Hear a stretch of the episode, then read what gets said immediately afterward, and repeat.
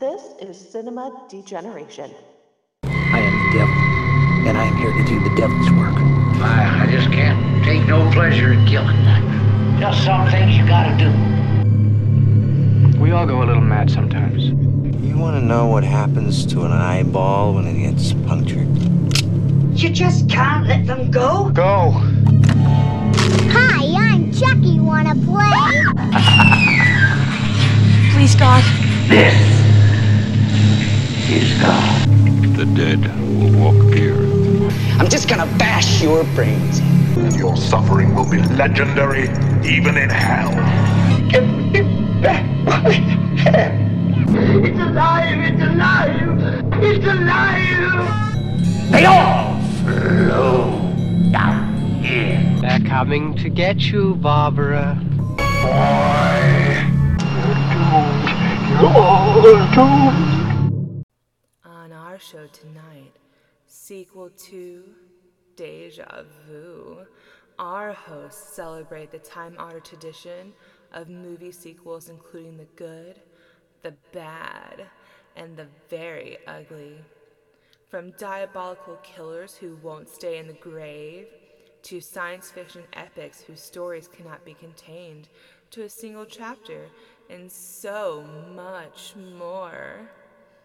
Join us for the tales you love and some that you won't believe got made in the first place.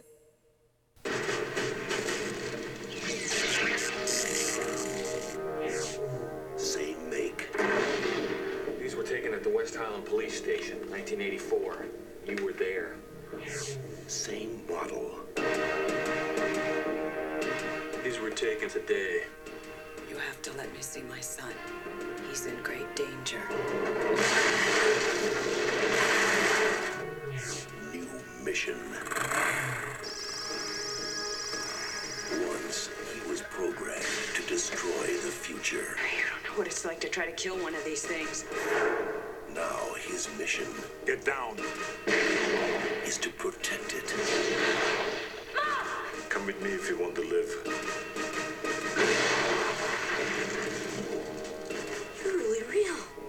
His loyalty is to a child. Who sent you? You did. 35 years from now. And his enemy He's a Terminator like you, right? Not like me. is the deadliest machine ever built. Can it be destroyed? Unknown. This time, there are two. Terminator 2. You just can't go around killing people. Why? If you thought you had seen it all,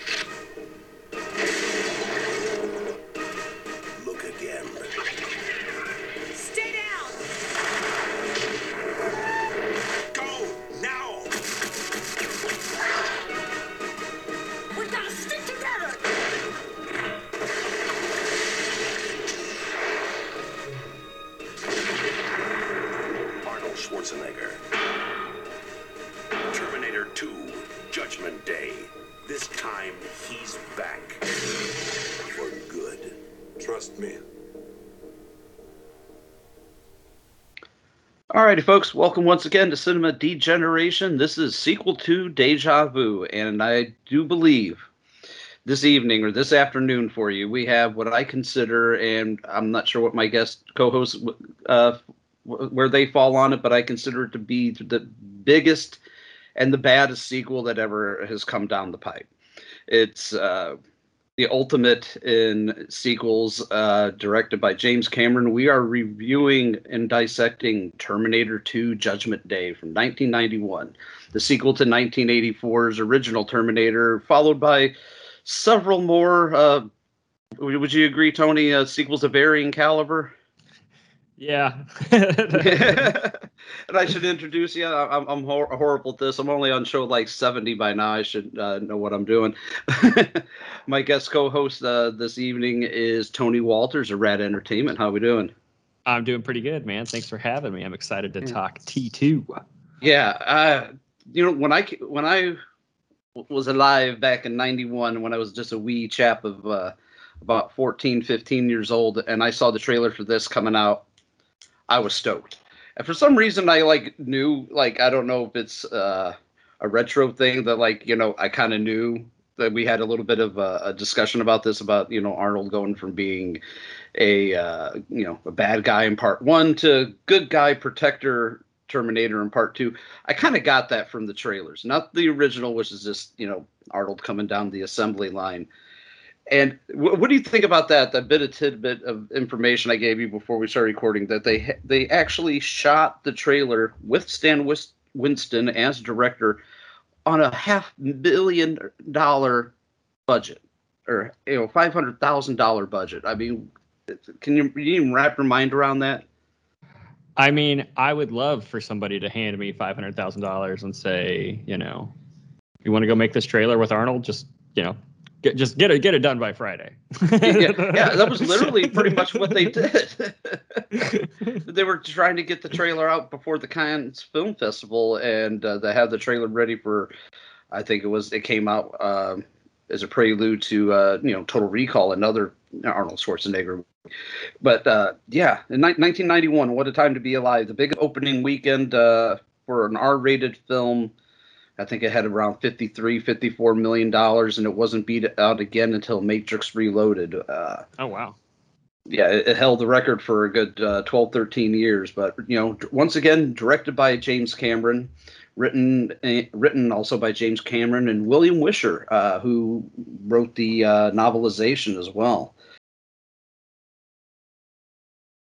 But like, so what was your first impression? How old were you the first time you saw Terminator Two? See, I was, I mean, Terminator 2 came out in, what do we say, 91. So I yeah. would have been, I mean, I would have only been, uh, I hate to, you know, make you feel old, Cameron, uh, but I would have only been, um, what, like four or five years old when the movie came out in theaters. Oh, so um, you were um, totally old enough to see it. um, I mean, my family didn't care about R-rated movies in the sense of, uh, you know, I feel like a lot of my friends did. I don't know. I was pretty much allowed to watch whatever, you know, as long as there wasn't nudity. I think that was kind of like the the the deal. And this movie, you know, um, this movie really for an R rating is, you know, it's mostly just bad language. Um, but it's uh you know and, and people dying but but uh um it's mostly arnold getting the shit whomped out of him and getting shot the hell I up mean, more action and horrific things are done are to arnold there are some terrifying scenes in it though that always stuck with me. One in particular with the T1000's like knife blade arm, uh, um, you know, stuck through the the foster father's face. Uh, like oh, that scene yeah. it was just always something that was like it's always been burned into my brain as um, you know, as just like this terrifying frame from a movie and it's because i probably watched this movie for the first time you know a few years after it came out. I doubt i watched it when i was four but i probably watched it when i was about like six or seven i can probably tell you that. Um, it's a movie that that holds a ton of nostalgia for me because i was so young when i was introduced to it.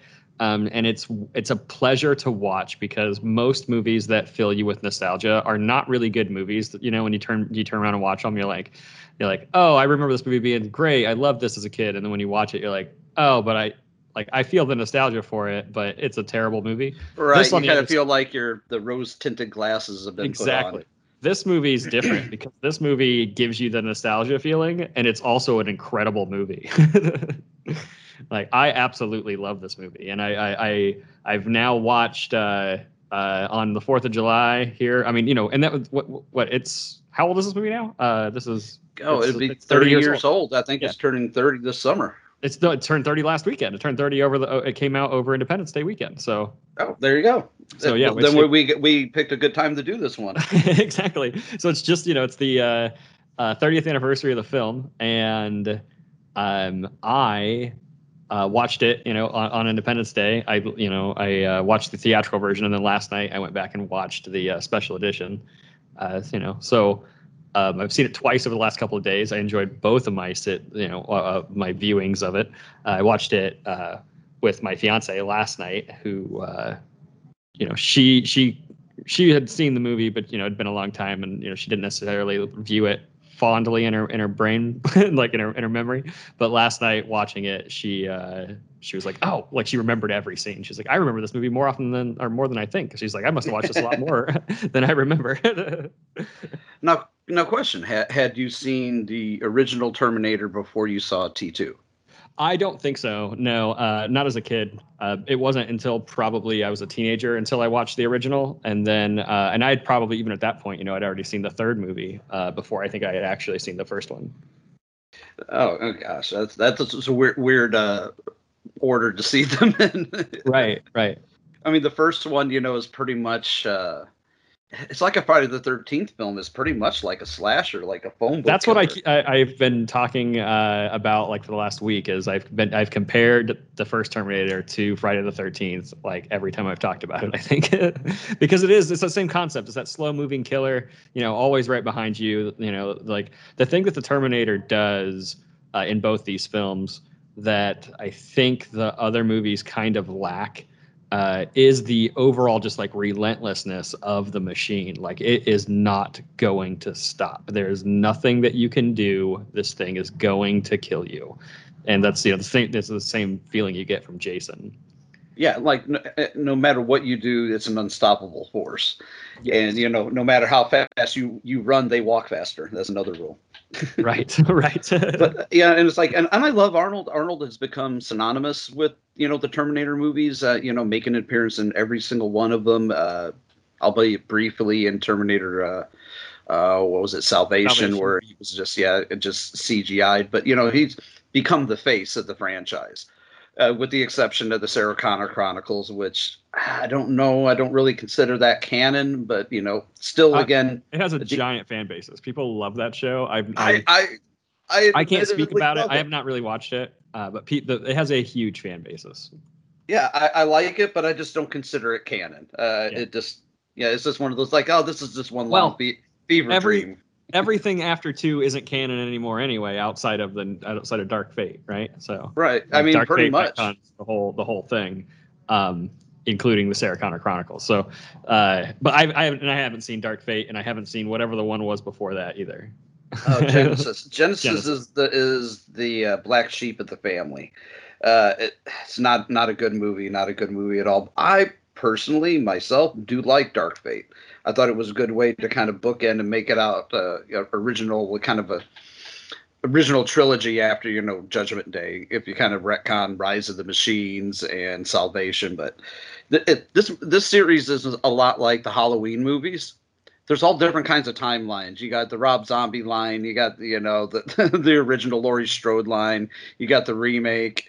Yeah, uh, it's all it's all over the place. You just you know I, I consider a couple of them just really big budget fan films. Right. And but as much as I love Arnold, this is what I was getting at. I got way off track.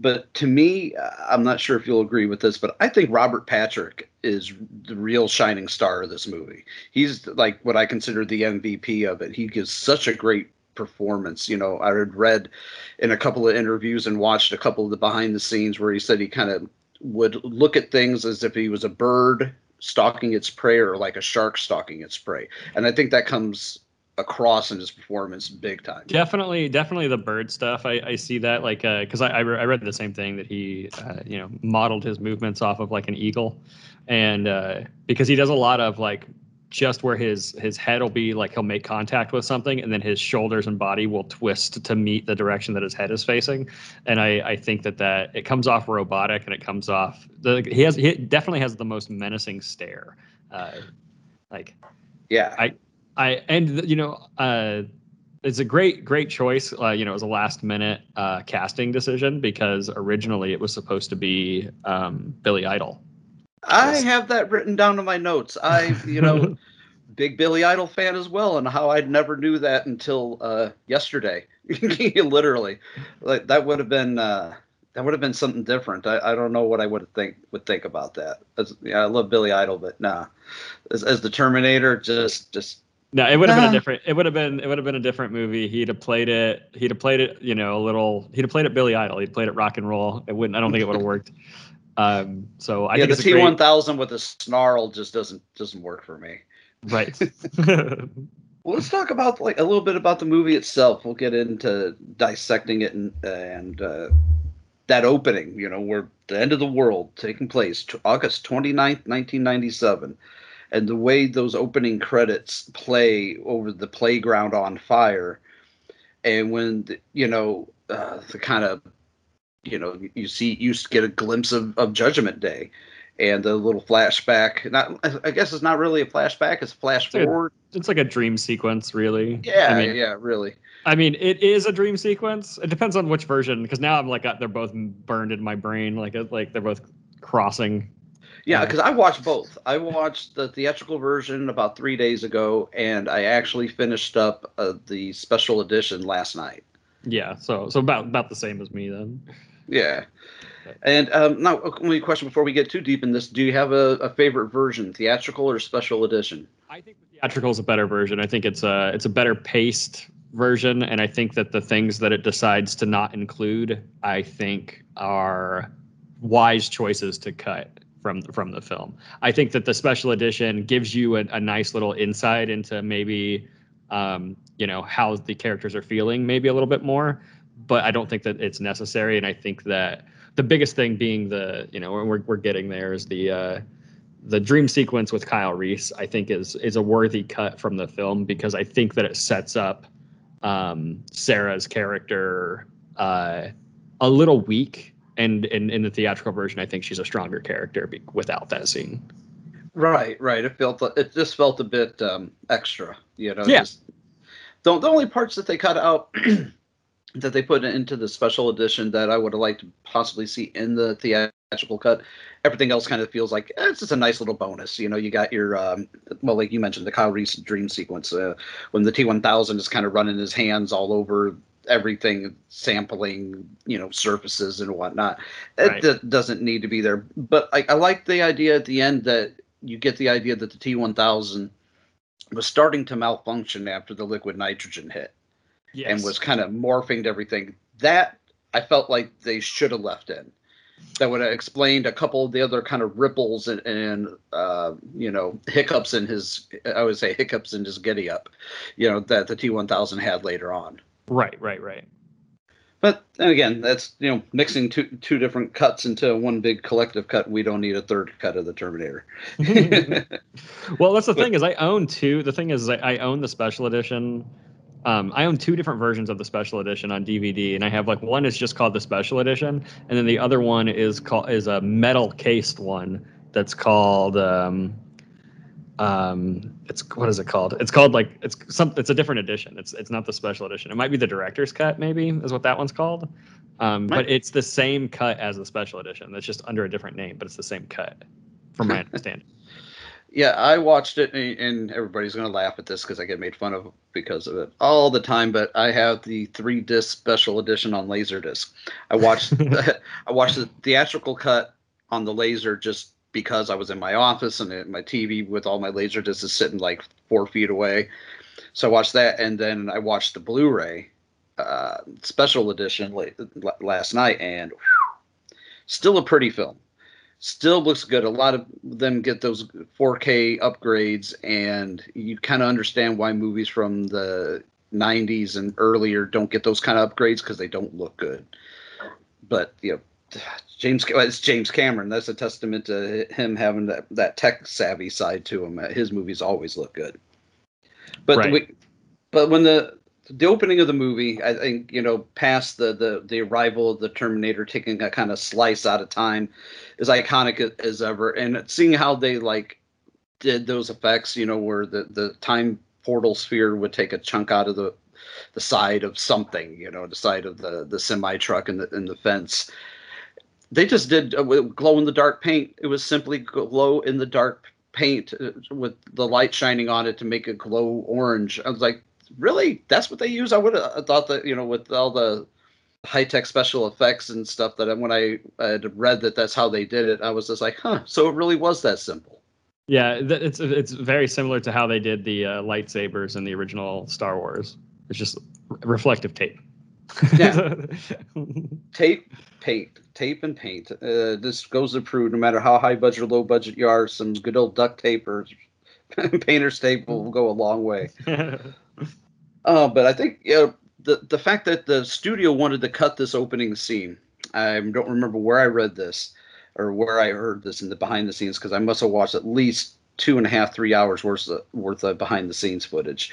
But they wanted the studio wanted to, Arnold Schwarzenegger to convince James Cameron to cut this opening sequence. You know when he goes into the you know the honky tonk bar, and he just tears ass of everybody like the the one like the one group of people that you would expect him to kill because before he gets his instructions from John Connor to not kill. But like, can you imagine this movie without that scene? It's just like it's like the best scene of the movie. I mean, I I I love that opening scene so much. Like the you know, I need your boots, your or I need your clothes, your boots, and your motorcycle. Like right, and they just laugh at him and like, what is it with this crazy naked man here? Like, I love that line. I love how direct it is. I love it. I love the performance there, and I love that it gives a subtle setup. It gives a um he because he doesn't kill those guys in the bar. He beats the hell out of them pretty bad, but he doesn't actually kill any of them. No, And- he, he just uh, and I think that that sets up the character to be the hero in a subtle way that you might not pick up on, you know, your first viewing necessarily, because in the first film, his character is introduced and he like kills those the the the, the punk rockers for for you know for his outfit, and um, uh, and in the first one, Kyle Reese, you know, uh, you know, like you don't know on your first viewing you, know who the who the hero is and who's the bad guy out of like Kyle Reese and the Terminator, but but you can kind of start to feel it out by based on their actions a little bit, and that's how this one works too. Is well, Kyle you know. Reese basically just you know steals a homeless man's pants. You know, Arnold kills Right. three guys. right. Well, this one, so- you know, it does play it off subtle. You know, like if you didn't, if you just went into this movie blind and not knowing it with the kind of nostalgia factor that we have, you wouldn't really know if he was a good guy or not. Well, he's like, well, he still assaulted, you know, a bar full of guys. And I have to mention the uh, cameo by an, an actor that I like. He's a character actor, uh, Peter Schrum. He uh, is the guy with the shotgun that uh, that comes out and fires in the air with the shotgun. Yeah, yeah, yeah. Can't can't let you take the take the man's wheels, son. So, like, yeah, now, now get off before I push you down. right. That uh, he played. He was a uh, Charles Band bit player. He played in a lot of Full Moon and Empire uh, Pictures movies. He was in like Demonic Toys amongst others. But like, I didn't really realize that until this past viewing. It was one of those like, I know that guy. You know, he's one of those character actors. This is one of those like, I know I know you. Right. but yeah, I had to make that a, a point. But I like how they actually, you know, at the beginning don't tell you which Terminator is good or bad. You're following along with everybody else. I mean, like when Robert Patrick, you know, we probably know that when he he time jumps down, he probably kills that you know police officer. You know, you don't see it. It's all kind of Right. happens a little bit off off camera. You know, did he punch him in the stomach? No, he probably had his hand morphed into a you know a blade of some sort, but they don't show you. And the next thing you know, you know, is the debut of Eddie Furlong, the first movie he was ever in. He wasn't really an actor. He was hanging out at a boys' club, and you know when they were, uh, you know, s- scouting for actors and locations and whatnot. And it's his debut as John Connor, the the one everybody is there to save.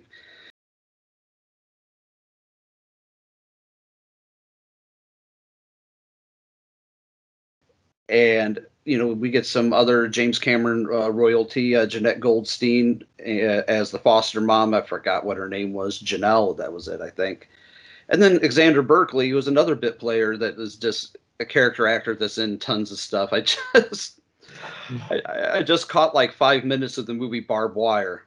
Uh, on, Okay. on uh, Pluto TV, like scrolling through something for, and he was the first thing I saw, and I'm like, oh, I'm like, it's John Connor's foster dad.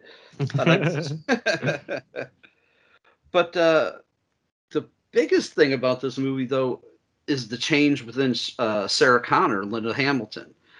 Uh, she sure has changed. The Sarah, we I mean, this is the Sarah Connor that I think we've all come to know and love. Especially, I know you haven't seen Dark Fate yet, but the the Sarah Connor she plays in here is definitely uh, it's an the term the in Dark Fate is definitely an extension of that character. It's not the you know the the the young Sarah Connor who has you know the as they say the rose-colored eyes and you know the curly hair, and she's just going you know playing in a playground with her kid, and you know I forgot what where was she was a waitress at the big boy restaurant in the part one. You know this is a far cry for for her.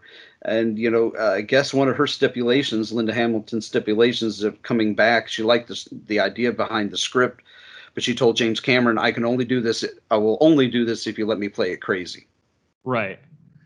But yeah, yeah, she her her performance in this one, like I mean, just the character arc is is fantastic because in the first movie she is very much just a like you know she's you know uh early twenties you know she's yeah, fairly normal. normal normal person trying to just live her life you know in the 80s like with the clubs and the whatever but she's you know she's trying to date and do her thing and just live a normal life and, and uh, you know um a you know robot from the future coming to kill you would definitely give you some PTSD uh, Right. to deal with and then you know you, we get more insights from John about like his upbringing and and you know like him like hacking the ATM and talking I love about that scene. yeah talking about how you know his mom taught him all this stuff and you know that they you know they you know so they were you know i don't know how long she's in and maybe you can you you know this i'm not sure uh, how how long she's actually in the uh, like the asylum or how long she's been you know she's been locked up um because it I- seems like yeah, I remember reading in, in the book. I want to say it was two to three years. okay that and that that would make in. sense based on the uh you know uh the information that you know john's kind of spitting out like it's pretty pretty and, and, and to be raised and you know you get you dive into the character mindset like to be raised by her told that you're going to lead this army that you're Right. uh, you know you're the the savior of humanity and you know and you guys are on this you know freedom mission here to like save the world almost um, yeah, like right, ma. Sure, ma. well, no, but you know, but he's like buying into it all until she's locked up, and then he realizes, oh, my mom is crazy, and I've been, you know, living this lie my whole life. My mom is insane. Like that has to be like this majorly traumatic thing, which is why he is a little shithead of a kid.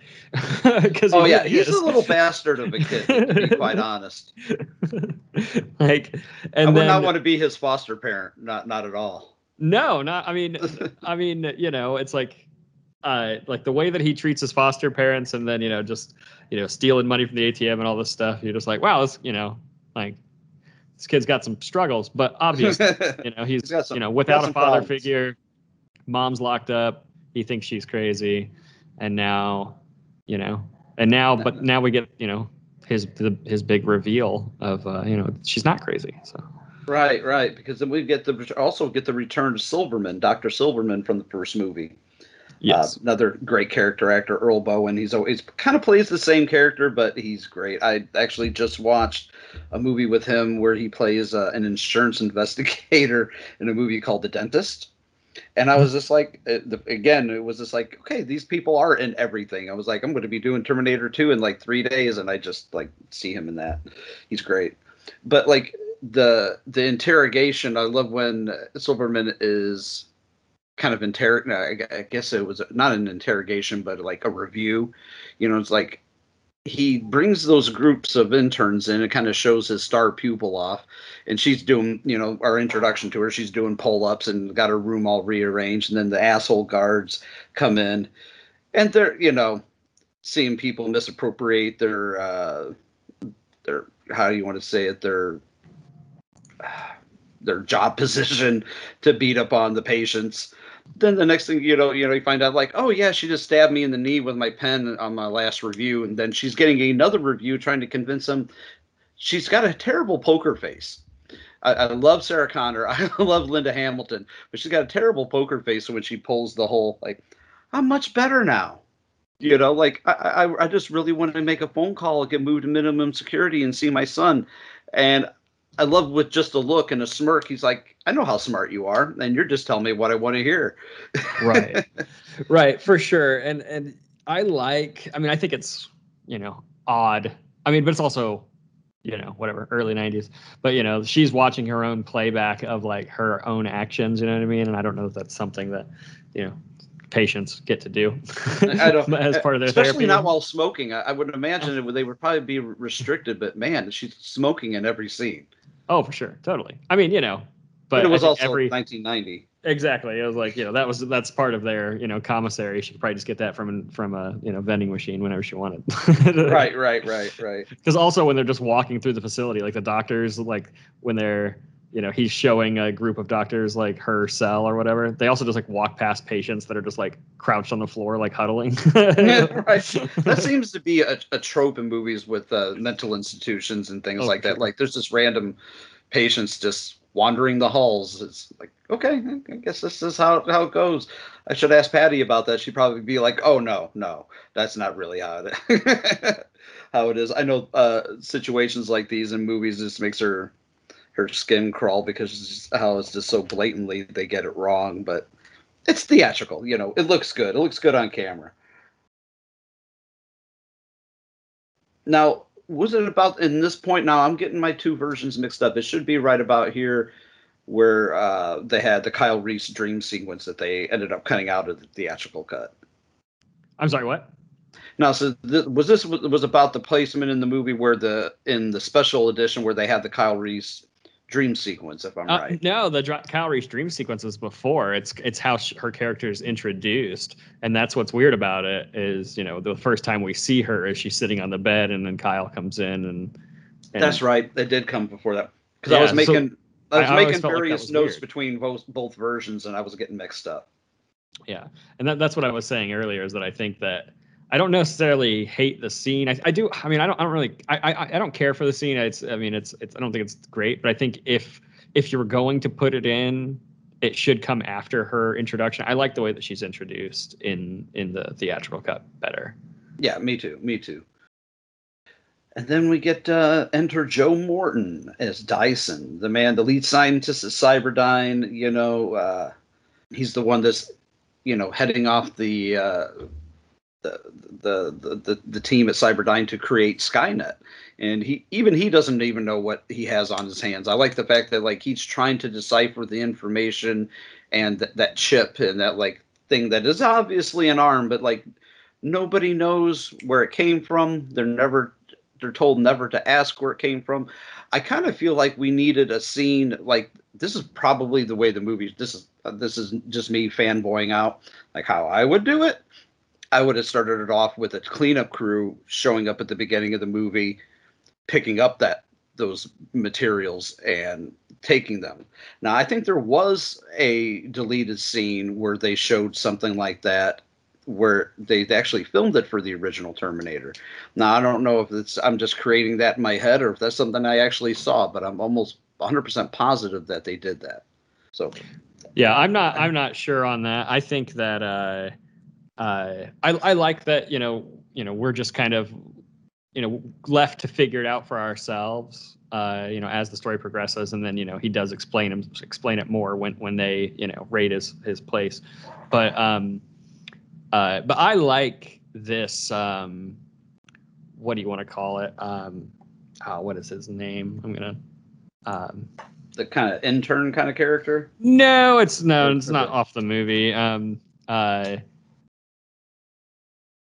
there's the I can't think of his name, and it's gonna drive me nuts. But there's like the guy who worked on like the UFO stuff out at like uh, area. It wasn't Area 51. It was like Sector Seven or something like that. Uh, I know who you mean, but I don't know the name. I can't think of his name. I'm, I'm picturing his face. My, I can picture his face. I just can't think of his name. uh, yeah. But Bob Lazar. Anyway, okay. Oh, okay. So. I, like that's how I that's how I feel. Yeah, going into going into this like you know reveal of like the arm and the chip and everything. Um, you know, with Joe Morton's character, uh, like Dyson for me is you know, and his and his team and everybody are kind of like similar to the story of Bob Lazar and him working out on uh, on you know things he wasn't allowed to question. You know what I mean? It was like here's this alien ship presumably you know based on his his stories whether you believe it or not or whatever but here but you know he was out there working on something that he knew was definitely an alien ship but was never told that you know he was just told to reverse engineer it and that's what these people are doing they're just reverse engineering this technology uh, with you know they can make their own assumptions of where it came from, but but the government's not going to tell them anything. And this right, and, and, th- if they did, they'd have to kill them. Exactly. And this this organization though too, you know, there's it doesn't really come off as being like malicious, you know. It's you know, Dyson is a he's a good guy. He's just Yeah, trying to I mean, he's thinking humanity. about it, you know, uh, as he explains to his wife in a later uh, piece of the movie. You know, he's trying to think of, you know, the, the future. He's like, you know, imagine a future where, you know, the pilot never calls in, the pilot never, you know, shows up to work drunk and does the job with a 100% success rate. He's like, and he points at the model for the chip and he's like, meet the pilot. Right. You know, and he's just thinking of, you know, I think, you know, and in his mind, he was saving lives. He didn't realize, you know, that's why later on when he gets it laid on him, what, you know, Cyberdyne does in creating Skynet, and that's why his first reaction is like, I think I'm going to throw up.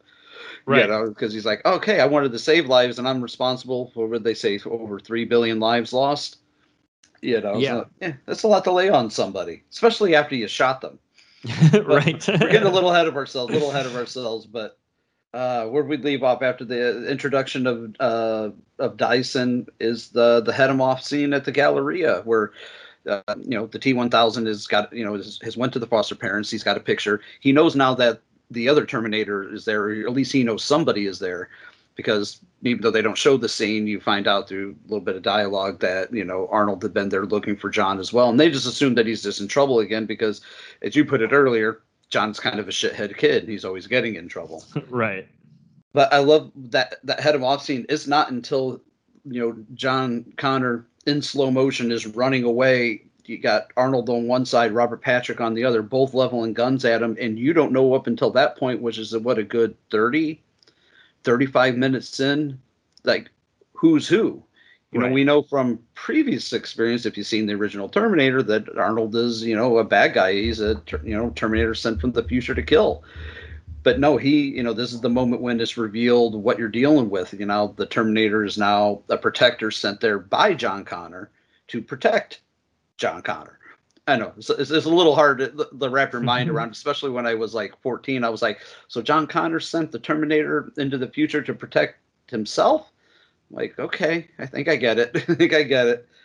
But this is where the that that this is one of the first movies that really had great, you know, CGI you know, uh, James Cameron, the pre this previous picture, which I uh, think came out in '89, it was either '88 or '89, The Abyss. You know, when he had, he had, uh, you know, uh, I think that was the first movie he won an Oscar for, uh, for special, you know, the, that he did that won an Oscar. And this movie, you know, part of the trivia that I have, it got six Oscar nominations, four Oscar wins. Was the first movie sequel the first sequel to a movie to ever get an Oscar where the previous movie was never nominated for a single one. So I thought that was worth worth worthy of a notation. But the CGI effects, you know, were basically, you know, you find out that the the T1000 is not exactly a robot, but as uh, he put it here, and it's really funny to hear Arnold try to pronounce this line, uh, my a mimetic poly See, I can't even do it. I can't even do it. I can't imagine trying to do it like from the back of a motorcycle. A mimetic polyalloy. And he's Right. like, like, and John Connor's just like, what the fuck does that even mean? He's just like liquid metal. And the effects, you know, it's early CGI morphing. It's it was 1990, 91, but it Yeah, holds it's- up. It's 1991 visual effects, and yes, I mean they, they hold up, but it's because of the team behind it. It was you know it was ILM, you know Industrial Light and Magic, which were the same people that did Star Wars. Um, you know they would uh, you know go on to you know pretty much now you know are like you know the top people in the industry doing visual effects. Um, they this was the you know something that they started to figure out how to do well, uh, you know, early on, which was uh, mirror reflection, uh, like reflecting light, and and basing the whole, uh, you know, T1000 completely off of this idea of you know it's going to be just a big mirror and reflect everything around it. Uh, and there's some really cool shots that they were able to pull off. Um, you know, where when he enters the helicopter and he like smashes through the windshield and then you know Oh, and he uh, kind of like pours in. pours in in that in that shot you know you see the reflection of the pilot in the metal and that's just that those are the things that help sell the effect and make it real. And uh, you know, they understood at that point, even in the early '90s, that when it comes to visual effects, lighting is the most important thing. You have to be able to light the object to fit your scene and and I think that they pulled it off really well. There are some you know some shots that work don't work as well as others, but overall, Oh, of it never it never takes you out of it. I never like looked at it and thought to myself like, oh, that looks terrible. Like that you do Yeah. a lot of early CG stuff. Oh god, up up into the even the early 2000s, there's some high high grade uh, high grade crap uh, CGI. You know, movies that were made 10, 15 years later that don't hold up to this. But it's also, I think you said it best. You know, Industrial Light and Magic was doing the effects. When you have the best of the best, you can expect you know the finest grade. Uh, I think I remember reading that there was only six people working at ILM before this movie was made, and they bumped it up to 36. Right, because you know they had done Star Wars and then uh, you know and then you know this, so they did Jurassic Park. I mean, these guys were yeah. When they were doing Star Wars, it was such a tiny little team of and then, like trying to just figure it out. You know what I mean? Like they had all these grand ideas, and it was like, how do you do it though? And where we're at in in visual effects today is because of you know there's a lot of teams out there like Pixar and you know lo- like ton tons and tons of VFX uh, warehouses, but ILM is definitely uh, like in the forefront of notable notable VFX warehouses that have like changed the cinema landscape. Well, I, I heard them described as the Ro- Rolls Royce version. Yeah. and that's pretty much that's pretty much right. And this movie is the Rolls Royce of action movies. I mean, God, everything. The next in the next like paragraph of notes that I have, and I, I took three pages of notes. This is probably the most notes I've ever written for any one single movie that we've reviewed. But everything starts off with or ends with iconic. I think that's one thing about this. Like the first time I ever written down the the iconic bar scene, the iconic fight scene between uh, Arnold and Robert Patrick. I like the little wink and nod too that was very subtle. That uh, you know they play Guns N' Roses music at two two or three different times during the movie. And when Arnold is walking down the hall, he's carrying his shotgun and a box of roses. So I figured like ah, I see what Yeah. you did there. Definitely, Nice. and it's and it's awesome when he pulls that gun from that box of roses. And the it's like, roses go flying. Yeah, Oh. it's it's a really like it's a really cinematic, awesome shot of you know just roses flying through the air as he's pulling a shotgun. I mean, it's just a visually appealing shot, and Right, then yeah, right. but it's also a little tie to Guns and Roses, and it's great. Yeah, yeah, I, I would love. Uh, my favorite part is like when Arnold's boot crushes down on the rose and it makes that crunching sound. It, it, it sounds like you know he's d- d- destroying a fine some fine china, and it's just a, a it's just a rose, you know. But yeah, the sound work in this. I have my surround sound system on, which I don't normally do because I don't want the neighbors to hear what I'm listening to half the time. But oh, the sound design in this movie is so good. Everything. It No wonder it won four technical Oscars. Yeah, um, if I remember correctly, um, the sound of the T1000 when he like goes through the bars at the asylum, like when he like liquids through the bars, uh, is Yeah. the sound of a can of wet dog food hitting the bowl. yeah, I I remember uh, reading something about that, and some of the sounds of uh, uh, the bullets hitting was that was like they would take a, like a mortar and pestle, like a glass mortar and pestle, and like put some jelly in it and and just drop it in and record that. I'm like, I remember the the sound. I don't remember the name of the fellow who did the sound design. But he's like, yeah, they spent six million dollars on special effects, and I spent thirty-five cents on a can of dog food. right. Now, but like I said, this is where we get our first um, real hint at the morphing effects that we're going to see, you know, prominently in this movie. Now, the first morphing scene doesn't really hold up hundred percent. It holds up mo- most of the way, but that second morph, when when it when he starts to change, really looks good. I love that. See, you know, where uh, with uh, Janelle when he's mimicking Janelle, and after you know the the big car chase. And look, I, well, I don't want to get ahead of myself. I can't skip over that car chase. I mean, what is it with with? Do do you think that it's become synonymous with Terminator movies and having the chase scene always involve a semi truck? What do you think it is about that? Because it's a big machine. It's you know, it's this. It's like a semi truck. A semi truck is like a tank. You know, it's just like this this giant like just giant unstoppable force. And I think that a semi truck, uh, you know, encapsulates like that feeling with you know the T one thousand behind like what like and what I was saying earlier. You know, with with the Terminator, the the you know the horror aspect the fear of it is it's just relentless. It's never going to stop. And when john connor you know slows down and looks behind him and there's nothing there and then that semi truck comes over that uh, overpass and just slams into the to the uh, waterway it is an awesome shot and kicks off like you know a really incredible action sequence and is got to be absolutely terrifying. How old is john connor? Like he's like like what like 13 maybe and well, I mean, Eddie Furlong was 13, but uh, when he made the movie, but he was only supposed to be like 10, right in, in like movie time. But you're like, how terrifying to just like you know, wit- almost be you know shot down almost like in the mall, and then you're like get away, and you're you know chased on foot by a guy who's keeping up with you while you're on a motorcycle. Side note, he actually did that.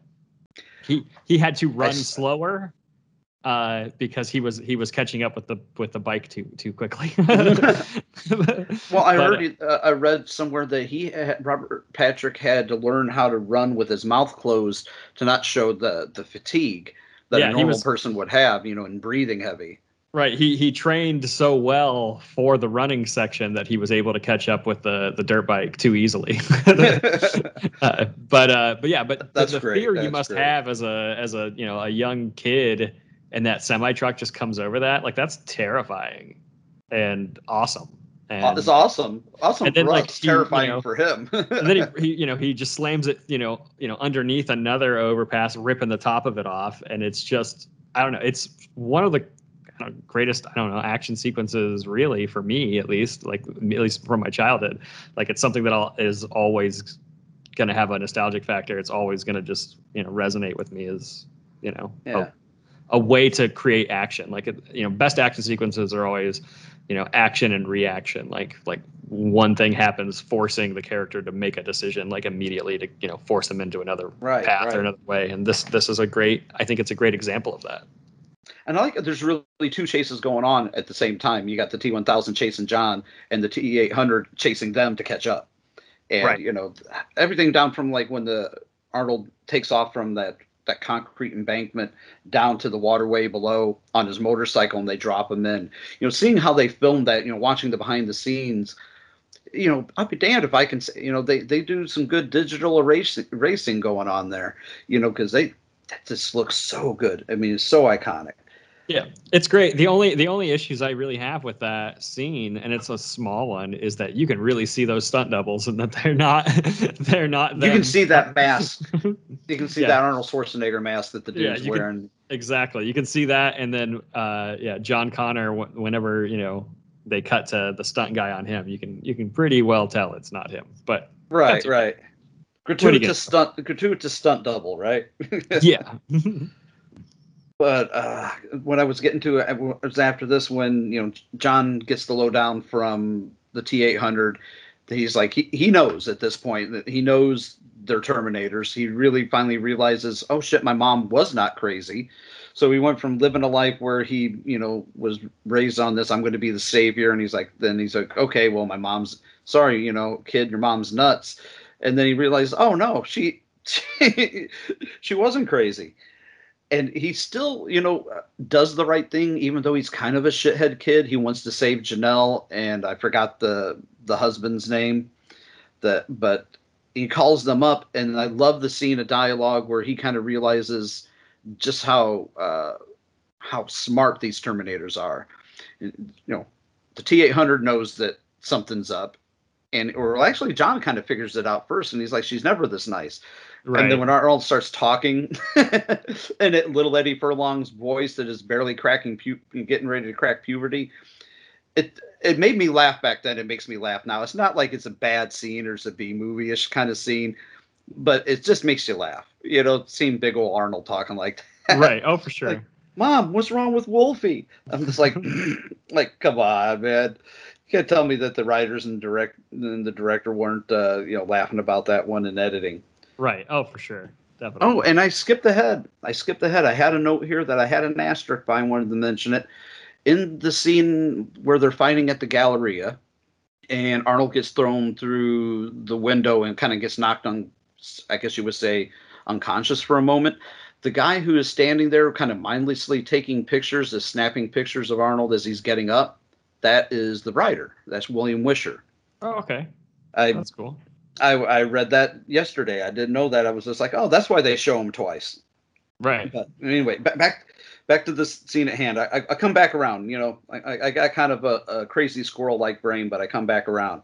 Uh, but when the T when the T one thousand that subtle scene where you know she's well, I can say he she's uh, as Janelle stabs you know her husband's head through the milk carton and that panning shot. I can't imagine. I mean, the the logistics of that t- reportedly took eight hours to set up that shot.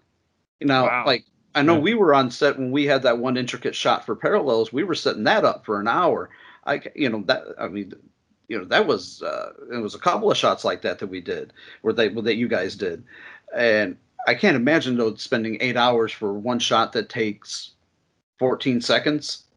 It's Right. crazy. It, it's just crazy. Well, you know, when you have the time and the budget.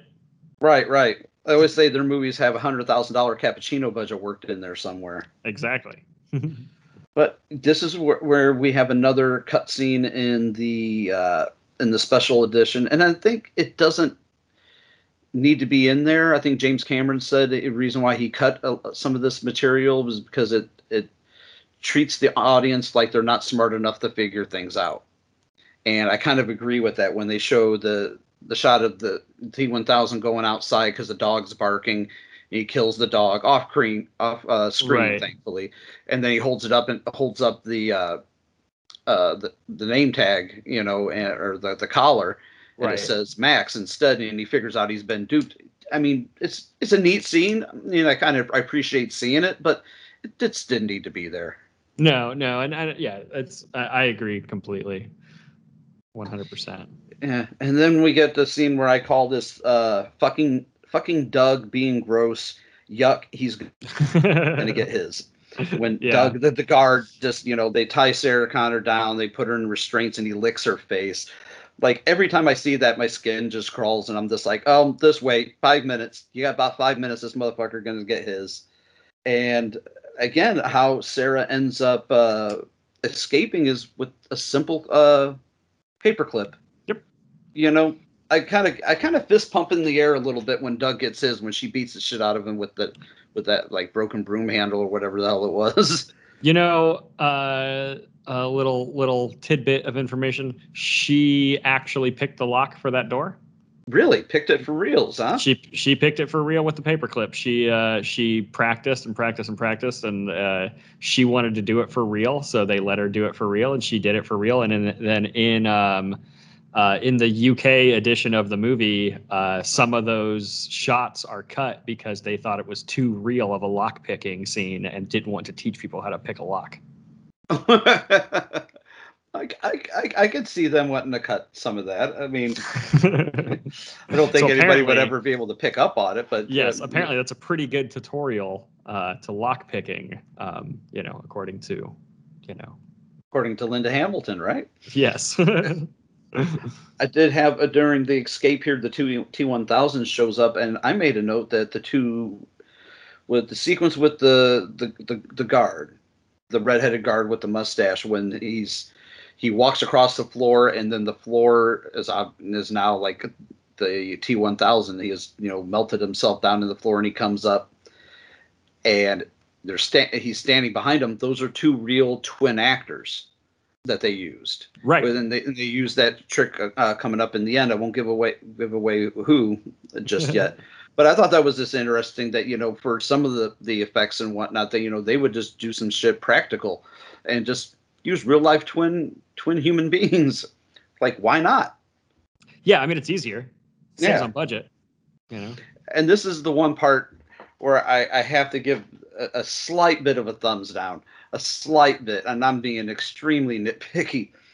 But when John Connor makes the Terminator uh, swear, "I will not kill anyone," it's just a bit heavy-handed. It's a bit much. It's a bit where I'm just like, okay, I don't really care right now if John Connor dies. John Connor could die right now. I don't care. well, uh, the reason for that is that they didn't want the Terminator, uh, like they didn't want the T800 to kill people in this because he was the hero, and Right. Arnold, Arnold thought that was stupid. Uh, because he was a Terminator, and he didn't think audiences would appreciate a Terminator not killing anybody. So they wrote that scene in because Arnold brought it up that uh, you know that uh, audiences would probably be upset if the Terminator didn't kill people. So they wrote in a scene where John tells him he can't kill people and makes him swear not to. oh, jeez. I don't know. I don't know if I agree with that one. I don't know if I agree with that quite a bit. but you know, I mean, it, it's not the worst scene in the world, but it's just it's one of those ones that takes me out of the movie just a little bit. You know, just Oh, for Nothing. sure. I felt I felt the same way when I was when I was watching it last night. I was uh, I thought the same thing that it felt a little heavy-handed, and it, uh, and you know John never gets a gun in the movie. Uh, like he never fires a weapon, and that's because uh, they didn't want to put guns in kid in in a, in a child's hands, and that was Linda Hamilton. Uh, and and I, I believe I, and I'm not 100 percent if they were together at this point, but you know they were her and James Cameron. You know were an, were an item there for for a while. Yeah, they married after this, I think, and Yeah. we're we're married for a couple of years. But uh, this is the part where Sarah finally comes face to face with the Terminator again. When she rounds that corner and he comes out of the uh, elevator and everything just grinds to a halt in slow motion, I, I you know, no wonder she runs back in the op- opposite direction after seeing him.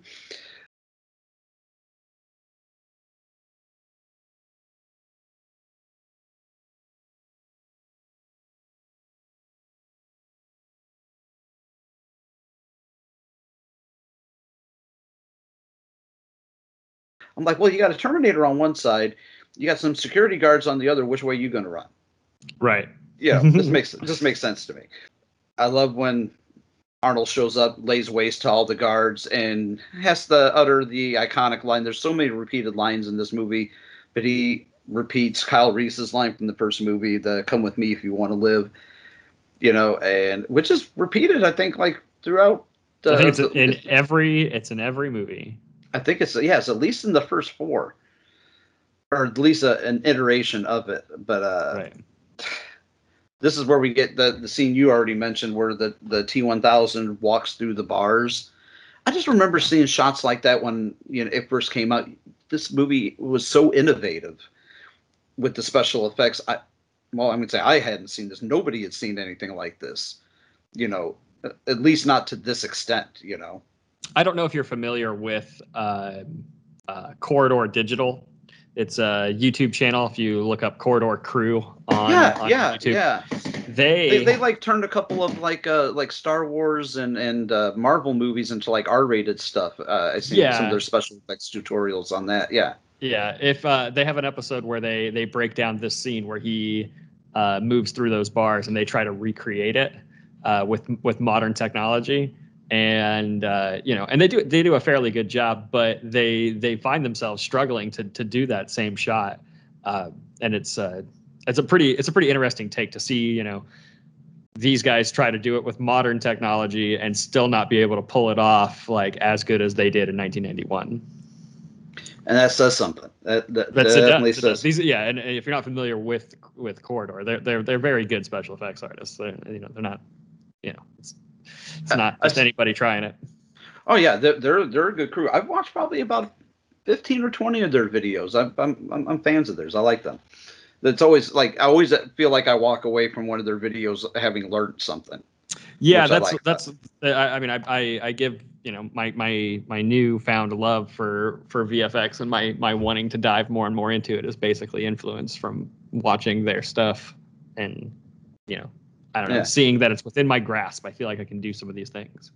Yeah, my my favorite is when they turn the Avengers into the, the blood and guts R-rated version with that Right. sequence. I was like, wow. I'm like that. I did. I would have. I would have been on board for one of these. if only Marvel would go this route, you know. But anyway, anyway, sorry, off subject, off subject. Uh, but when the yeah when the T one thousand walks through the bars, I mean, even adding the subtlety of like the gun kind of gets caught for a second once again leaning uh, you know some facts their way you know like when the terminators uh when the t800 arnold's character says you know it can't you know like uh well like john connor says like why didn't it disguise itself as a bomb to come to get me? And he's like you know it's got moving parts. It can only do solid items you know chemicals moving parts. It doesn't work that way. So when he tries to walk through that you know his gun gets caught. It's just again leading le- leaving credence to uh, what uh, arnold had already had said earlier Right. but I love uh, everybody's reaction, especially Dr. Silverman, when that like cap just falls out of his mouth when he sees them walk through the bars. It's, I think that's he's a uh, you know he's like us, the audience. He's just like, what the fuck did I just see? Right, and I, I like that, that that it all happens in the in the asylum because like you know you could have written the scene like they break in and you know like you know they break her out or whatever, and you know with and then the fight takes place outside or something. But like to have it all in there, it, it helps prove her right. You know, it's like in that moment he's like, holy shit, she's been telling the truth this whole time. Like right, right. And the thing is, he was almost there for all the the. I mean, he passed Arnold on the way out on while he was on his way in in the original Terminator. So Right. he never quite saw the that action. So of course he wouldn't believe it, but he's going to believe it now. But again, we get another good uh, car chase sequence, but this one where the uh, the T1000 on foot. Uh, I, I, kudos to Robert Patrick. I know he had some great stuntmen that you know helped him along the way, but he did a lot of these stunts himself. You can actually see it's uh, you know some of the more uh, high risk stuff obviously was stunt doubles or dummies and or whatnot because there is a part where where the T1000 is hanging off the back of the car when they make that slide through the gate. It's very obvious for about a two second shot that it's a dummy, Right. but you know it, if you blink at that particular moment in time, it seems flawless. if you just blink and it's like, oh, that was only eight frames. I didn't need to see that. That it, it just, uh, yeah, it, it's just a little, it's, it's a little bad, but uh, you know, better than risking your actor. Uh, I like the, when we get to the the switch reset after this.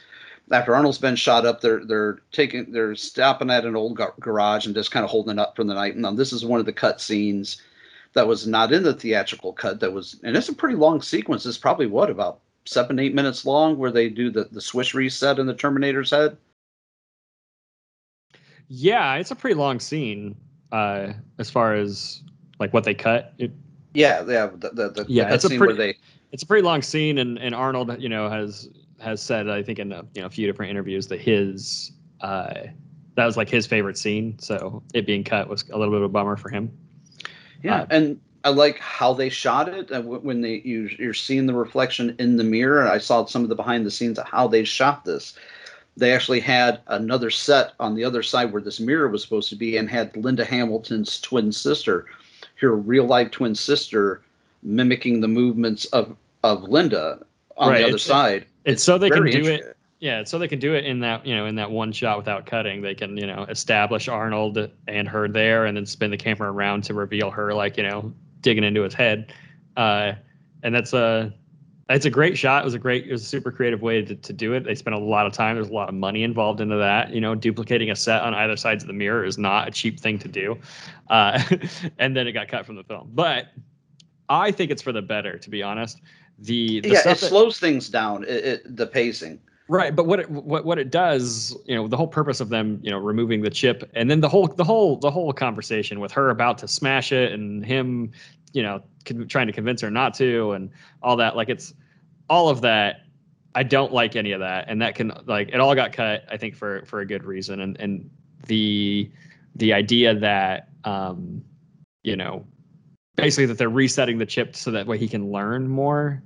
Um, I don't. Yeah, so you you, can I- go into learn mode as opposed to read mode. Uh, It's it's a lot of hoopla over nothing. I mean, it, Yeah. I, I I like it from the complexity of what they did to achieve this shot. You know, and I'm kind of glad it's there. You know, in the special edition or as a cut scene. You know, to to enjoy, but it doesn't need to be in the actual cut of the movie. Right, and I and but that's that's kind of the special edition's theme overall is you know most of the stuff that is added in the special edition are all scenes of him learning more things, uh, and and some of them are small, you know, just little small things, but they they you know they they took out the scene with him resetting that, and they then they took out a lot of the other little things from the theatrical version too, but but left in some of the more funnier things. You know. Yeah, and it didn't. It didn't. It, it just didn't need all that. I mean, I appreciate the special edition for what it is, and, and I'm I'm an appreciative that it's there. But Yeah. I, I think I, In- I like the theatrical cut a lot more myself. It's a tighter film. It's a it's a nice scene, and in James Cameron's masterclass, he does break down that scene uh, and how they shot it, and like you know the creative ways to to get around uh, you know certain certain obstacles that they you know it's it's it's. I, I, I view those scenes as you know kind of like what filmmaking is and you know filmmaking's you know it's just a, a list of obstacles and challenges for you to you know try and figure out the most creative way to overcome and and uh, you know i i enjoy yeah i enjoy the the the process in which that was made but it's yeah i agree with you not completely Yeah. necessary for the movie Yeah, it's just it's superfluous. It just doesn't. Yeah, just doesn't need to be there. But uh, I kind of see the wheels turning here afterwards when the T eight hundred is giving Sarah the lowdown on how Skynet is built and how Cyberdyne, you know, has it come to be, and the role that Dyson plays in it. And you can kind of see her wheels already turning. You can see when one she's already she is pretty much she's not playing crazy. She has gone crazy. The idea of knowing that there there's a secret world, you know, of a future filled with Terminators and Skynet and whatnot, and having nobody believe you is obviously something that would turn most people uh, completely batshit insane. And she she's going to take him out. And you know, I love when they go to visit. I forget the character's name, but he's uh, you know one of her soldier buddies, and they, I love you know they're going there just to pick up some weapons, get a vehicle to get out of there. and I love the line. It, it's just you know, hey, drop by any time and just totally fuck up my life. All right. yeah, you know, you can just tell they have a good rapport there. You know, they had sh- shared some good times. But when they get into that underground bunker with all the weapons, and again, it's another line. I don't, I don't mind some of the humor of this. The humor of the the Terminator learning how to smile and kind of do some things like that. Again, unnecessary, but I love like when Arnold gets the the big GE minigun, and and John Connor's just like, well, it's definitely you, you know, and it's just like, yeah, the Terminator would have a minigun, right. But I but I do notice here, like since the you know, uh, you know they they filmed it with the idea that I know that they were going to keep that that scene with them flipping the switch, and even though they they didn't, but after this, I started no- noticing that the Terminator's dialogue becomes more human. Like he tells them stop saying things like affirmative and bullshit like that. Like when um, like for instance, you know when when they're changing the starter out underneath the car and John and the Terminator are having the dialogue, you know, the Terminator starts saying things like "uh huh" and "yeah," when before everything was purely business. It was negative, affirmative, and I, I like that. It's subtle for a movie that's about explosions and you know, yeah no Terminators. I, yeah, I, I, I, I totally agree. I like, I like that you know they humanize him, but in a subtle way. It's, it's nuanced. It's not, you know, just he's not just you know, got all the swagger and walking around after all that, which is what it kind of feels like in more of the modern stuff sometimes. Oh yeah, uh, Terminator Three: Rise of the Machines. I'm looking at you when you put Elton John sunglasses on him and he starts doing the whole talk to the hand. Right. It's just yeah. I remember being really excited. uh, I'll give on a tangent about Rise of the Machines here for about ten seconds. I remember being super excited when that came out, and I saw it the first time, and I didn't. I, I was still excited for it, but I didn't know what I had seen, so I went back to see it the next weekend, and was just like, "Oh, I know what I saw: a big piece of crap." And that's just where I'll leave Terminator 3: Rise of the Machines. Maybe one day we'll we'll review that one and talk about everything that they did wrong. Yeah, I, Which is a I, lot. I- you know, I think I like I when I first saw that movie, I you know I enjoyed it. Uh, it wasn't I feel like until uh, I don't know I started. It wasn't until later. I mean that movie, you know, I was you know that one came out in 2003, Mm-hmm. so you know I was like 15 or so, 14 or 15, and uh, like I enjoyed it uh, for what it was, but I there was I, I I what I like the most about it is I like the casting. I think John Connor's great in it. Um, yeah, Nick Stahl is great. yeah, Nick Stahl's really good in it. I think that the story is good. I like the story. I just think that they shouldn't have made it PG-13. and they relied heavily on CG that doesn't really hold up as well as T2 does. Yeah, if they were going to do CG in that one as prominently as they did, it should at least been half as good as T2, and it just wasn't for a movie that was made 12 years later. But then again, ILM did not do the effects for that movie, so that might be part of that reason. Right.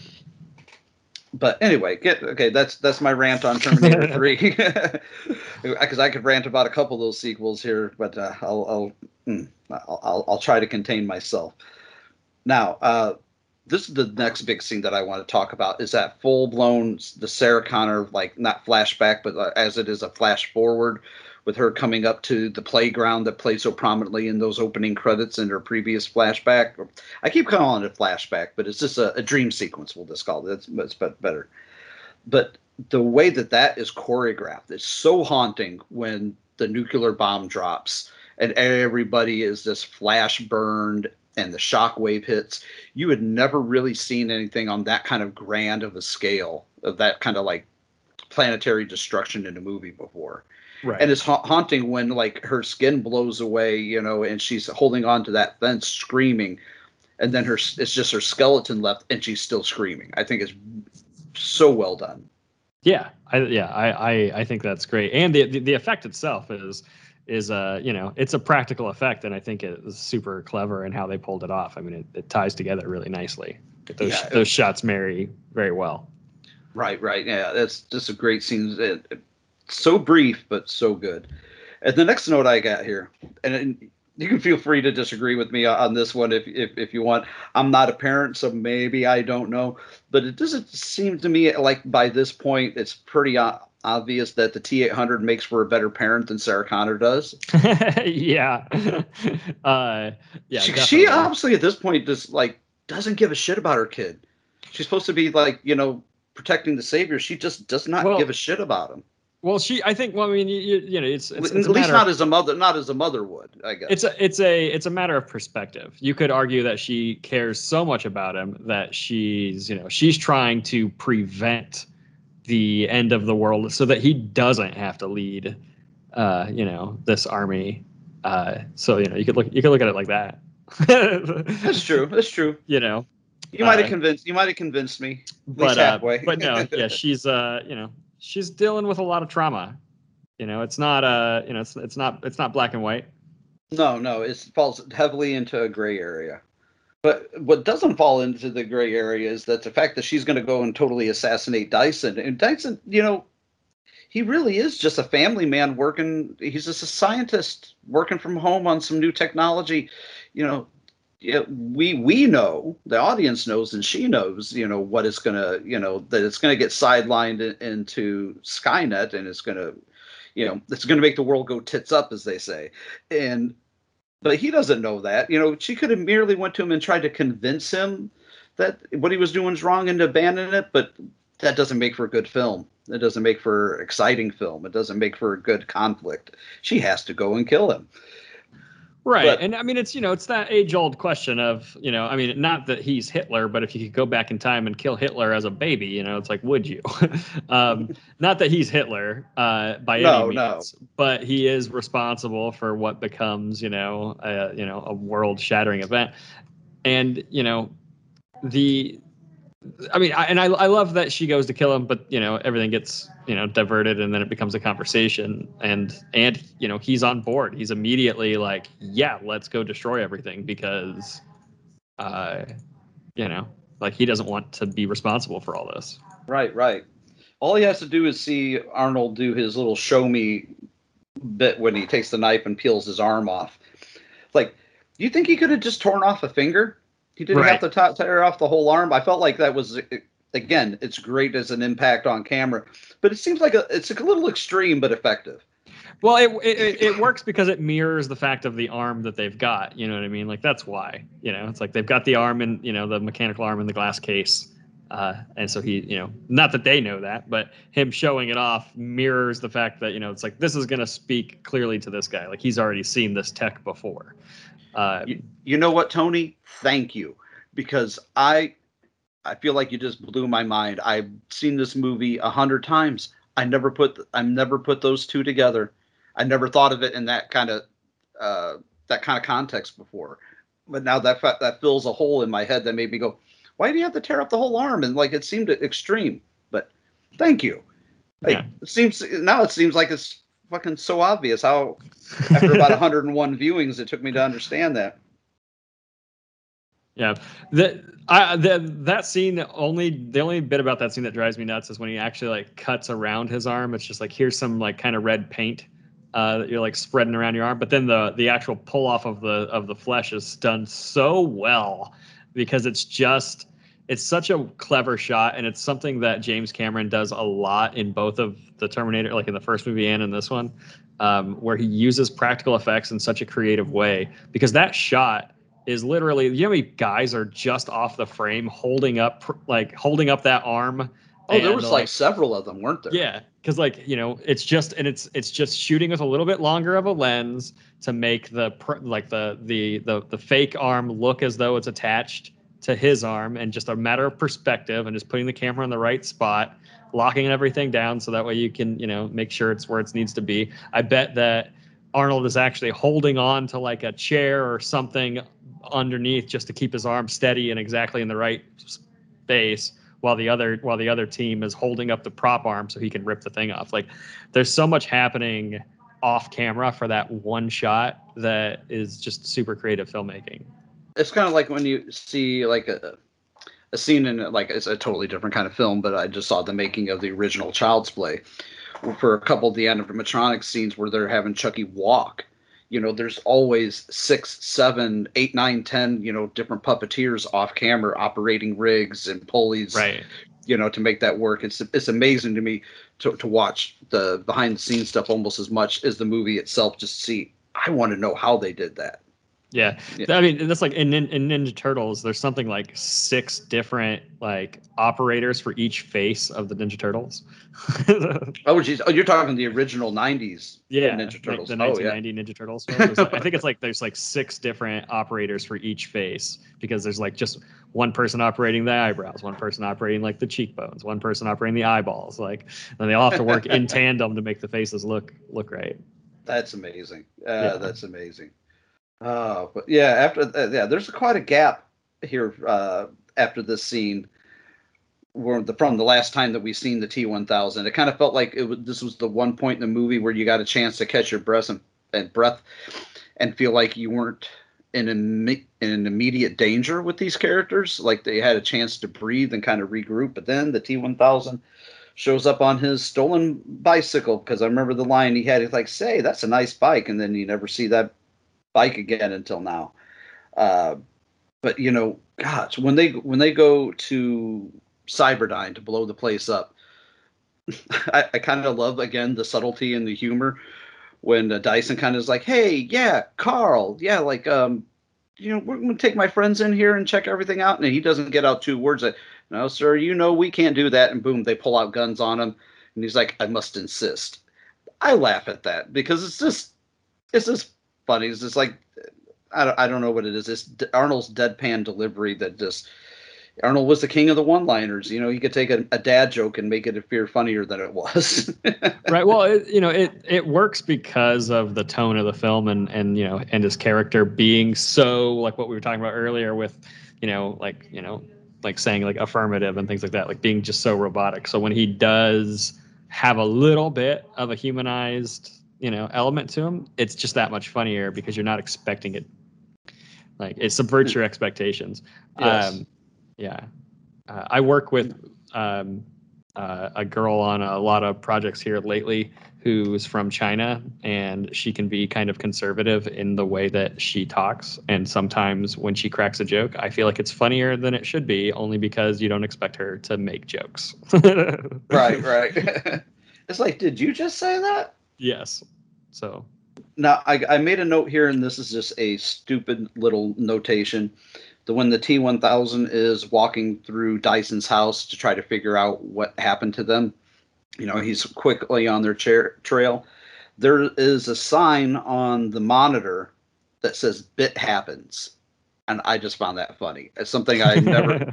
yeah, I can't think of. I can't you know uh, pick up something obvious of Arnold turn, tearing his arm off the mirror. The fact that that's the arm that was left in the original Terminator, but I pick up on a sign taped on Dyson's monitor that says "Bit happened." So that tells you how kind of squirrel like my brain is. that works.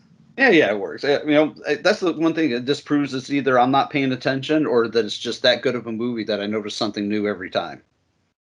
But like, yeah. and for, basically from this point on, it is just one long action sequence. It doesn't let up for the next what, 45, 50 minutes probably. Yeah, it's pretty long. I mean, we got the he's got the missile launcher that he uses. Uh, Arnold's got the the the minigun sequence that he when he uses that. The action scenes set the bar so high that I felt like every movie that came out for the next half a decade after this were just trying to imitate it and, and failed miserably. Like, oh, not saying sure. that there wasn't an action movie that came after this that that didn't match match up with the stunts and the effects and whatnot, but they had an uphill battle for them. I mean, the the bar was just set so high. Now, I, I got to mention another little uh, notation here that I had of uh, a cameo. Well, not really a cameo, but just a bit player um, when the SWAT team shows up and Dyson is left behind with the, the triggering system, the actor, you wouldn't notice it because he's wearing a mask, but the actor playing the SWAT team leader is Dean, Dean Norris, who plays, uh, who is the the head of the DEA in Breaking Bad. Oh, okay. Yeah, he was uh, Walt Walt's uh, brother-in-law. Uh, he played he played uh, Mike Ehrmantraut, not Mike Ehrmantraut. Um, uh, Oh hell. Hank. Hank, yeah, I, I, was, I was thinking, yeah, it was Hank, not Mike. Two totally different guys, but yeah. Yeah. Um, and I read that actually him and Arnold had gotten along so well during the, he played the one-eyed alien in Total Recall underneath all that heavy prosthetic makeup, and they had apparently gotten along so well that he got him, you know, he recommended him for this part and got him a little bit part as a SWAT team leader. So I like seeing like the the evolution of actors that played, you know what I mean, bit yeah. parts. Uh, playing along because I'm like I looked at something in those eyes and I went and again pause the movie. That's why it takes me four hours to watch a movie because I'll find something then I'll pause it and have to look. But uh, all these scenes, the the hallway scene where you know Arnold's going into the hail of gunfire, and again using some of those forced perspective shots again that I think like you were mentioning like with the arm uh, de-skinning sequence, you know, using some of those same kind of shots when Arnold is just coming out, kneecapping everybody, and like he says, "Don't worry, they'll they'll live."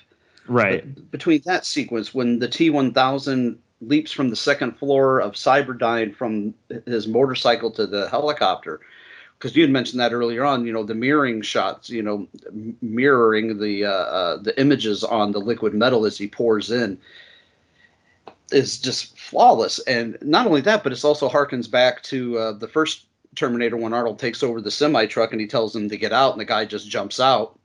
Right. And and this guy does the same thing out of a moving helicopter. I think he realizes what he's up against is like, I'll take my chance breaking my legs. Yeah. As opposed sure. to having whatever 100%. the fuck this thing was. I'm out of there. right. I'm getting the fuck out. And yeah. that yes. same um, uh, helicopter pilot is the one who was their stunt pilot for pretty much the rest of the movie. Well, that's pretty great. Yeah. Uh, yeah. The the the cool thing about that shot of the uh, the helicopter going underneath the the overpass, like or over the under the bridge there, um, is that the camera operator wouldn't do it. Uh, he said, and and the whole crew, the whole crew said it was too dangerous of a stunt, and that they were uncomfortable filming it. So James Cameron did it. He's the he's the camera operator for that shot. Oh, he did that himself. Yeah, James oh. Cameron. I mean, it was him and one driver. One driver in the truck, and he was on the flatbed with the camera mounted, and uh, he did he he he did the shot. He followed the the helicopter underneath the underneath the overpass. I wonder if they got that in one take. I hope so.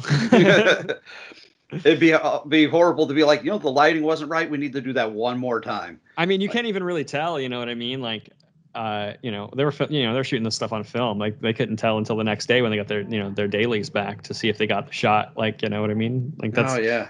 Filmmaking I, then is a lot different than digital. well, I remember reading it said they shot over 1.1 million feet of film. Right. And that, that's a lot of processing they have to do there. Like digital has just changed the game in, in ways that I I know in, in some ways that I understand, in some ways that I'll never fully understand.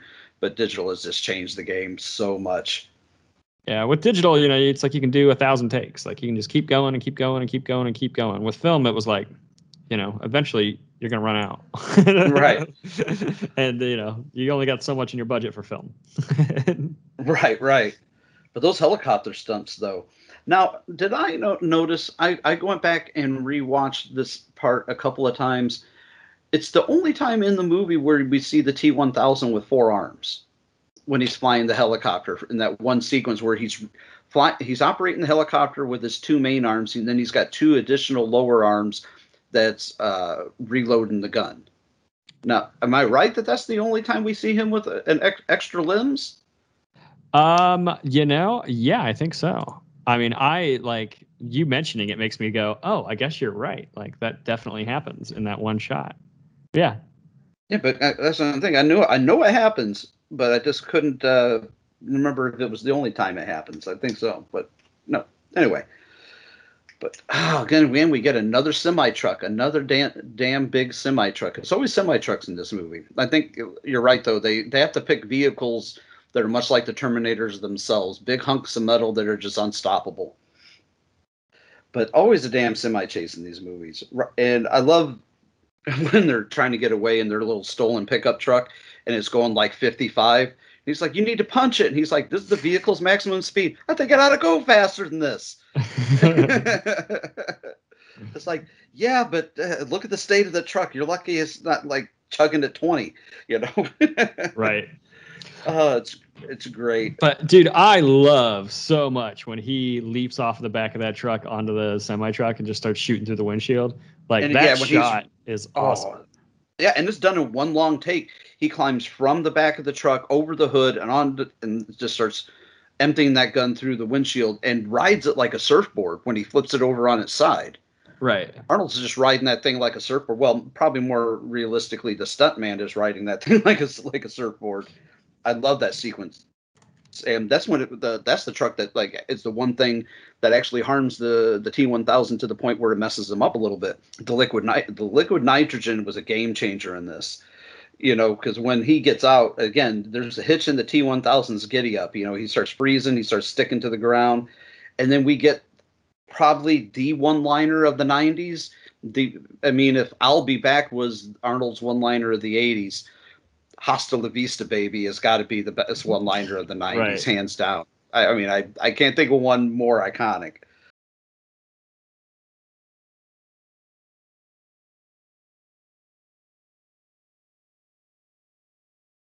But um, I, I love how they the use of I think they used actual mercury here, if I remember reading correctly, to do, kind of show the T1000's resurrection because they're in the right. You know, for, for they're in the steel mill now, and the molten steel is starting to, to, thaw out the T1000.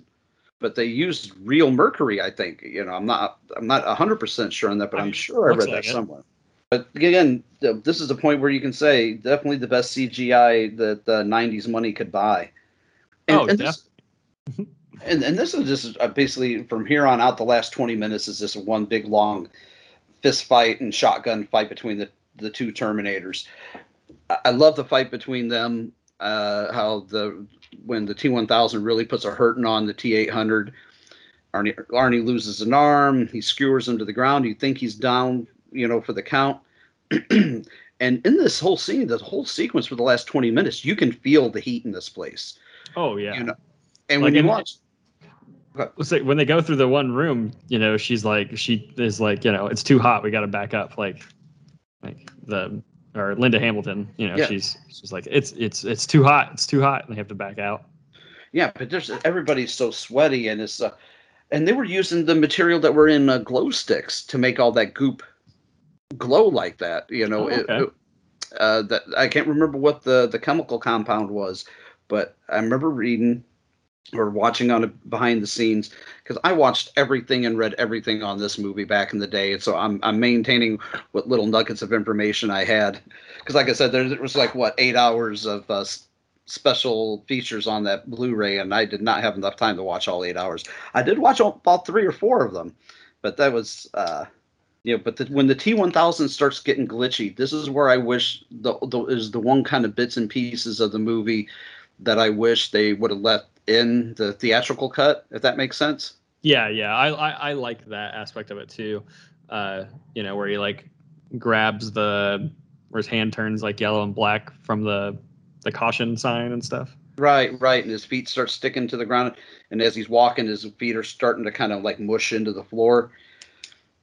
I, I, I just like that. I think that was you know, just a, a neat sequence. Right.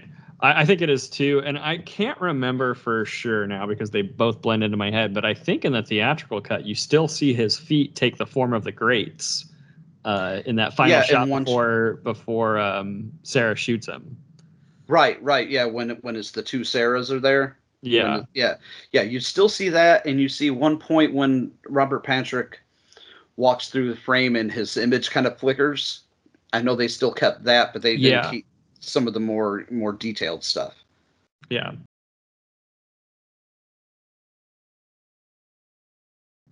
But you know, there's so much great stuff in the action here, where uh, you know Sarah tries fighting him off, and, and you would think she would think it would be kind of uh, futile to keep using a shotgun or a pistol against this thing. That it's just not going to work.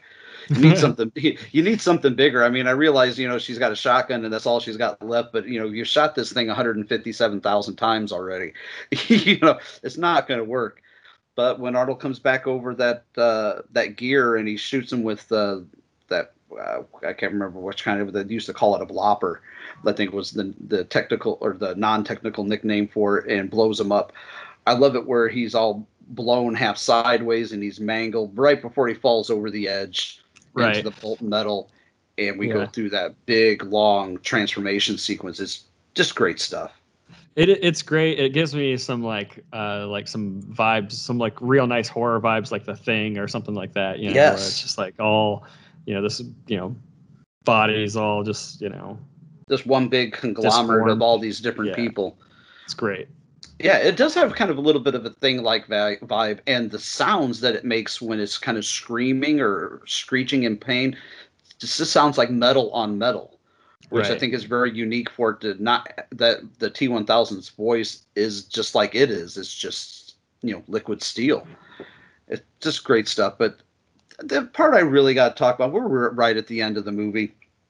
Arnold is messed up. He's missing an arm. Half his head is gone his legs all busted up. He is worse for wear, and he goes out in the same way that the T 1000 does. He has Sarah lo- lower him down into the liquid metal because they realize, hey, you know, they throw the chip in, they throw the arm in, and but he makes the the the you know he makes the notation that you know there's still one chip left that's in his head.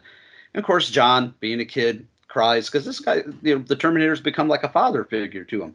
And right. I got to admit, when I saw this when I was like 14, I cried at this ending. I did. I cried as he's lowering him down, and the Terminator just gives the thumbs up as he's like catching on fire as he's lowering down into the metal right before his division just goes out. Eh, I mean, I didn't like full on ball like the ending of ET or anything, you know. but I do get a little, I did get a little misty eyed, and I still somewhat do. And I think this was the right note to end it on because the alternate, as they call it, the time coda ending, with uh, Sarah Connor being a grandmother and John Connor kind of being a congressman and having that nice little neat tied up in a bow ending where you know uh, Judgment Day never happened. I, I, like it as an oddity, and I'm appreciated to get to see the alternate ending, and but I don't like it. I don't like it at all. It's just uh, just I don't know, just doesn't make sense to me for a movie that's as dark as it is, it doesn't need to have that happy-go-lucky ending. It just doesn't fit. Right. Yeah. But, but some uh, things that need to be noted here, a few bits of trivia, is that they had to change Eddie Furlong's voice uh, an octave pitch yeah. here and there because he was growing, and I put I nicknamed it Eddie Furlong's growing pains because he had grown up so much during like what the six months they spent making the movie. yeah, there's uh yeah, he's noticeably younger in like the desert scenes than he is in the uh in some of the other stuff. They're like, damn, we got this kid and he hit a growth spurt. What the hell? Uh, but I also had the note of Billy Idol almost playing the T1000. But another note I had was that um, they had offered the part of Dyson to Denzel Washington, a young J- Denzel, but he said all I get to do is uh, shake, act scared, and cry. He's like, I'm going to pass. but like, how much different would that have made things to have Denzel Washington in a Terminator movie? That would have been interesting. Yeah, and you know, and I think he would have done a great job. It is a small role, so I think you know, I think it's, um, you know, I think I think it would have been it would have been great and probably a great depending on what else he was doing at the time could have been a really great uh, career booster earlier on in his career. Right, right. It's a huge movie. Right, right. Like ended up I being a lot bigger than anybody thought it was going to be. I think. Uh, oh yeah, I, I- I think it debuted with a 50 55 million dollar weekend and it was the first R-rated movie to hit a 300 million dollar global box office and it held Wow. that record for well over uh, I think 10 12 years.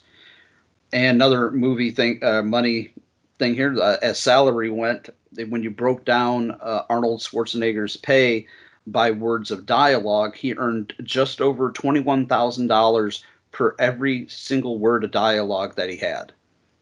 He was also paid with a plane. Yeah, uh, wasn't it a Gulfstream Yeah. jet plane? Yeah. I remember reading somewhere they said it was slightly used. I just want to know what they meant by slightly used. I think I think it was uh, valued at forty million dollars. I think, if I remember correctly. yeah. Oh, yeah.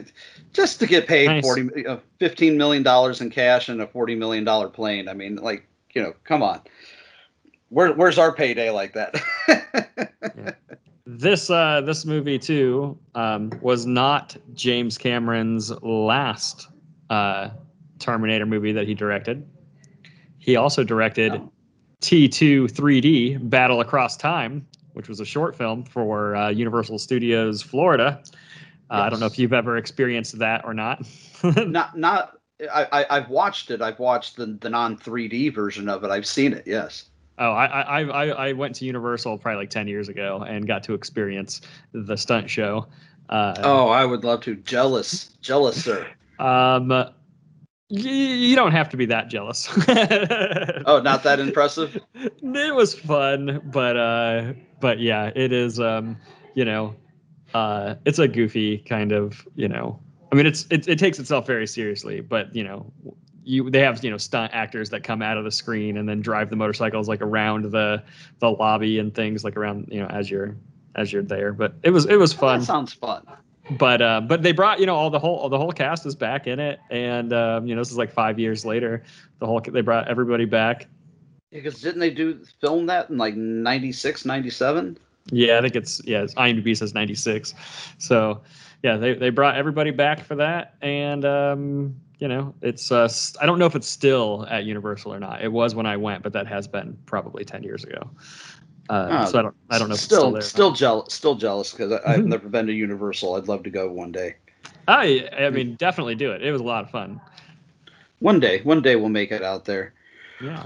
Well, sir, uh, we've gone on for almost two hours about this crazy movie. Want to go ahead and get into our final thoughts and and rating? You know as well as I do. Guests go first, and so give us uh, your rating on a scale from one to ten, Tony. Um, I mean, this movie for me is a 10 out of 10, and I I, I rarely you know rate things perfectly, um, but I think for uh, you know for its time for 1991, I'd have given it a 10 out of 10. You know, as it's coming out and looking back, I think it still holds up very strong.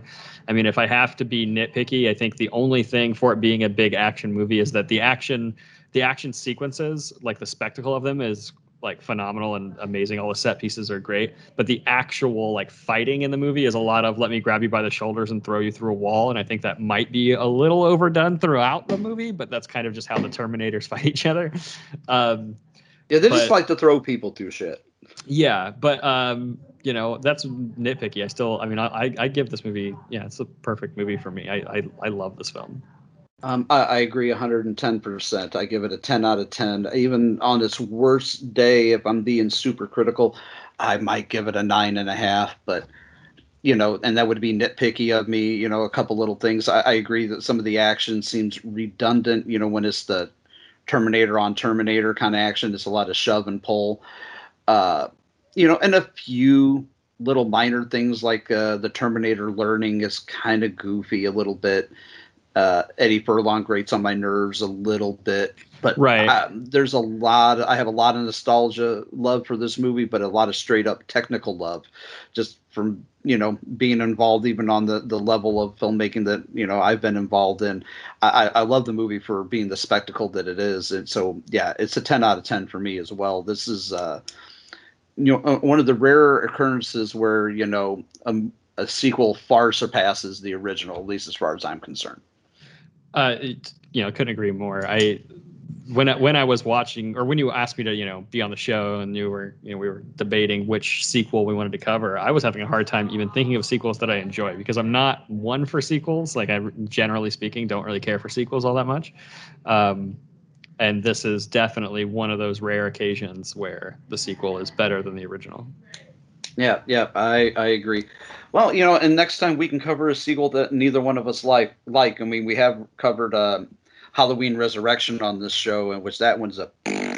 you know, that's a big one. Yeah, we like we like to cover all sequels, good, the bad, and the ugly here. But uh, for this one, this was a good uh, starting off point for you and I, I think, because yeah, we uh, both obviously love uh, this movie, so it was a good choice. But that being said, um, I'll put put a pin in, in this one for the evening or the the early afternoon. Uh, I know you're super busy. You know, you're working on parallels. We're in between shoots, but you got other projects going on. Is there anything you want to plug before we bid everyone a fond farewell? Well, I mean, at, over at Rad Entertainment, we are, yeah, we're you know about to wrap on Parallels. Here, about to, we're about to jump into the production, I guess, of the of the last leg of it. You know, we got we still have about you know four or five days left of filming for that, and then uh, after that, I'm working currently with um, Alan Wills on uh, on directing a movie for him, but we haven't made a, any kind of official announcement there. Uh, but we are we are uh, in early pre-production on a feature for him. I've got uh, my directorial uh, my, my my first feature that I will be potentially directing next year, along with uh, we've got. Um, a short film we're doing in September, and we've got three other shorts we're doing next year, working with some different people, some new directors, uh, we got a lot of fun stuff that we're hopefully you guys will be seeing here come uh, come probably middle and next year. You'll start seeing some really cool stuff from us. Right on, right on. Well, staying busy is always good, you know. Idle hands, as they say. Exactly. well, well, as busy as you are, I want to thank you for taking a, a, couple hours out of your schedule to not only watch one of these movies, but to review it and talk shop with me. I always appreciate you your your your time spent with us. Awesome, man. Yeah, I anytime. Seriously, let's do it again. Alrighty, folks. Thank you once again for tuning in to Sequel 2 Deja Vu. We have been covering Terminator 2 Judgment Day. Just remember, it's nothing personal.